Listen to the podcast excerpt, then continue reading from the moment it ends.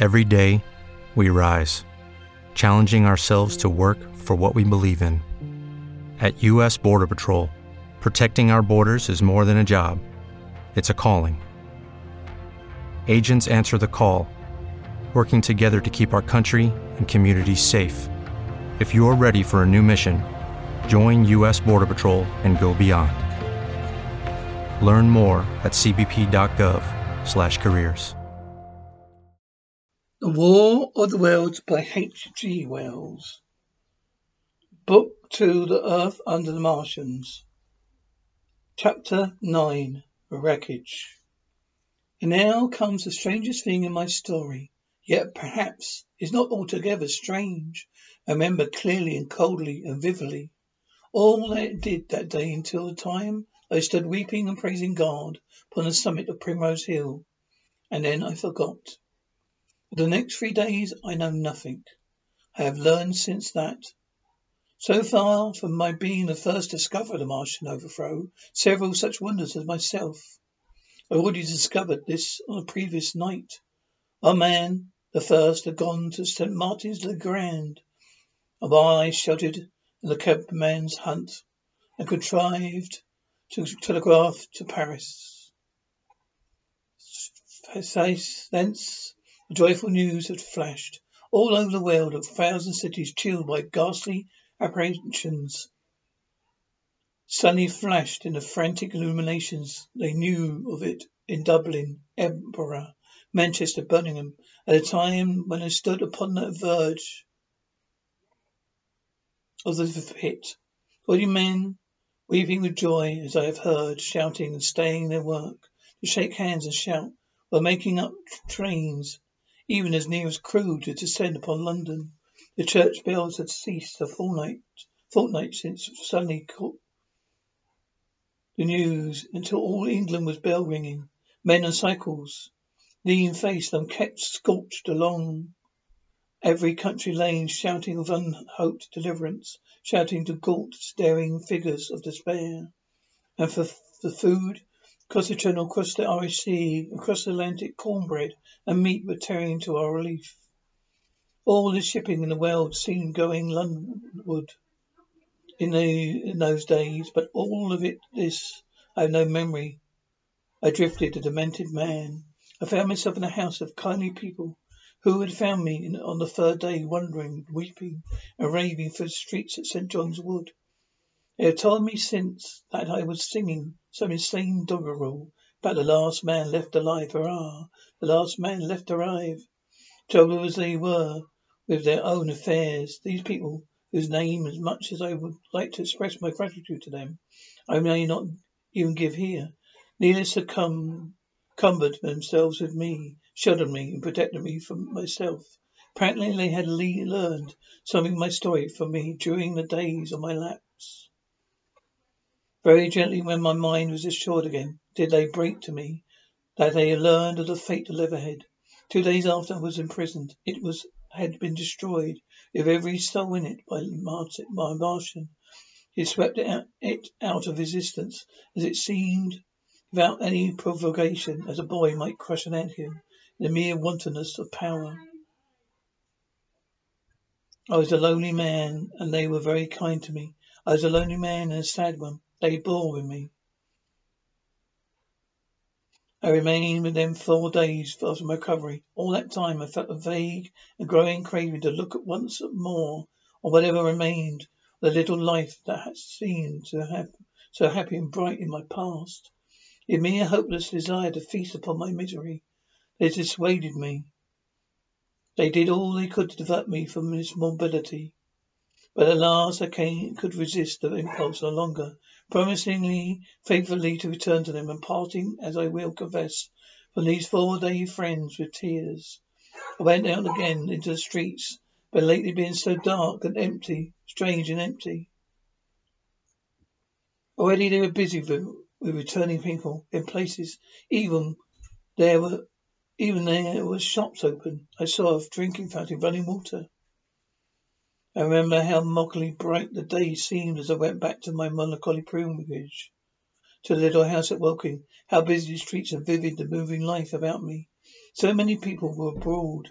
everywhere busied in thousand activities that it, it seemed incredible any great proportion of the population could have been slayed by and then I noticed how yellow were the skins of the people I met, how shaggy the hair of the men, how large and bright their eyes. Yet every other man still wore his dirty rags. The faces seemed all with one of two expressions, a leaping exhilaration and the energy of a gr- or grim resol- resolution. Save for the expression of the faces, London seemed a city of tramps. Pharisees were incrim- discriminating, distributing bread sent us by the French government. The ribs of the few horses showed dismally. Haggard special constables with white badges stood at the corners of every corner. I saw little of the mischief wrought by the Martians until I reached Wellington Street. There I saw the red weed clambering over the buttresses of Waterloo Bridge. At the corner of the bridge, too, I saw one of the common contrasts of grotesque time, a sheet of paper flaunting against a thicket of red weed transfixed by a stick that kept it in place. It a placard of the first newspaper to resume publication the Daily Mail. I bought a copy for a blackened shilling. I found in my pocket.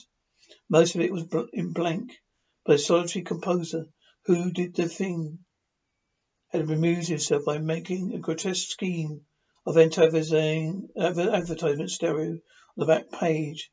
The magic printed was emotional. News organization had not as yet found its way back. I learned nothing fresh except that already one week examination of Martian mechanisms had yielded astonishing results.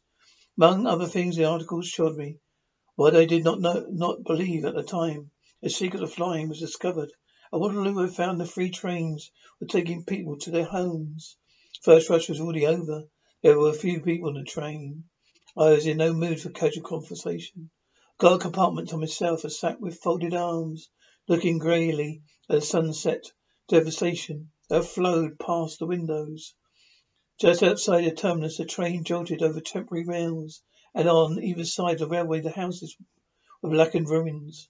To Clapham Junction, the face of London was grimy with powder and the black smoke in spite of two days of thunderstorms and rain.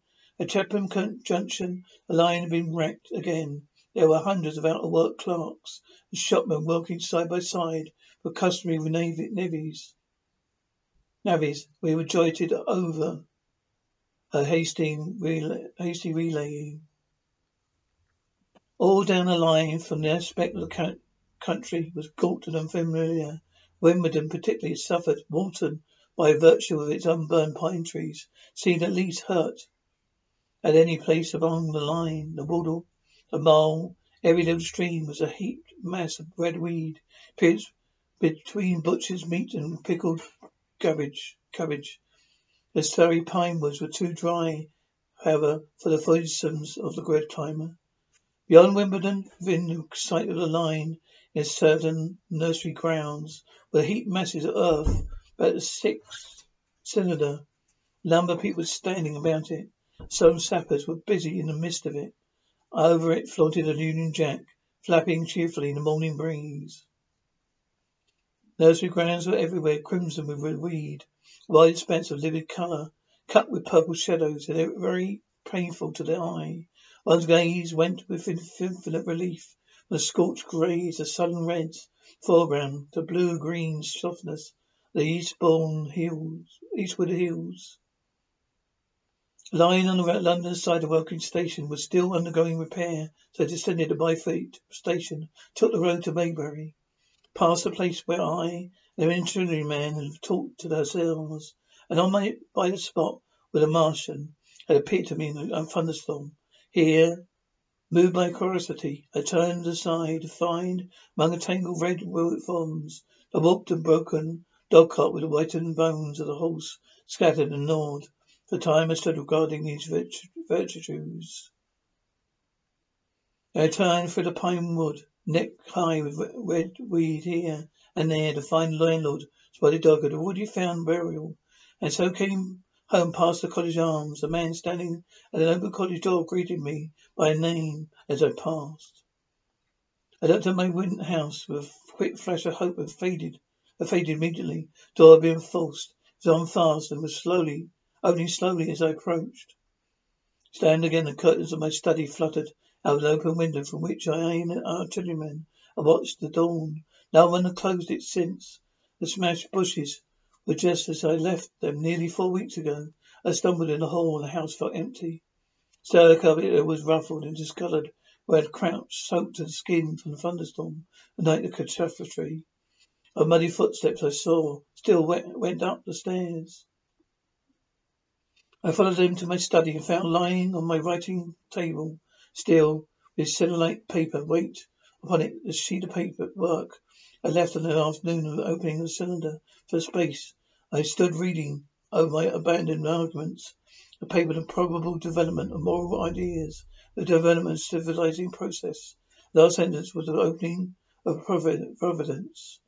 Prophecy. In about two hundred years, I'd written, you might expect, sentence ended abruptly. I remember my ability to fix my mind. That morning, scarcely a month gone by, and how I had broken off to get my daily chronicle from the newsboy. Remember how I went down to the great garden gate as he came along, and how I had listened to his old story, old story of a man from Mars. Men from Mars. I came down, went into the dining room. There were mutton and bread both far gone, now decaying, and a beer bottle overturned, just as I and the artilleryman had left them.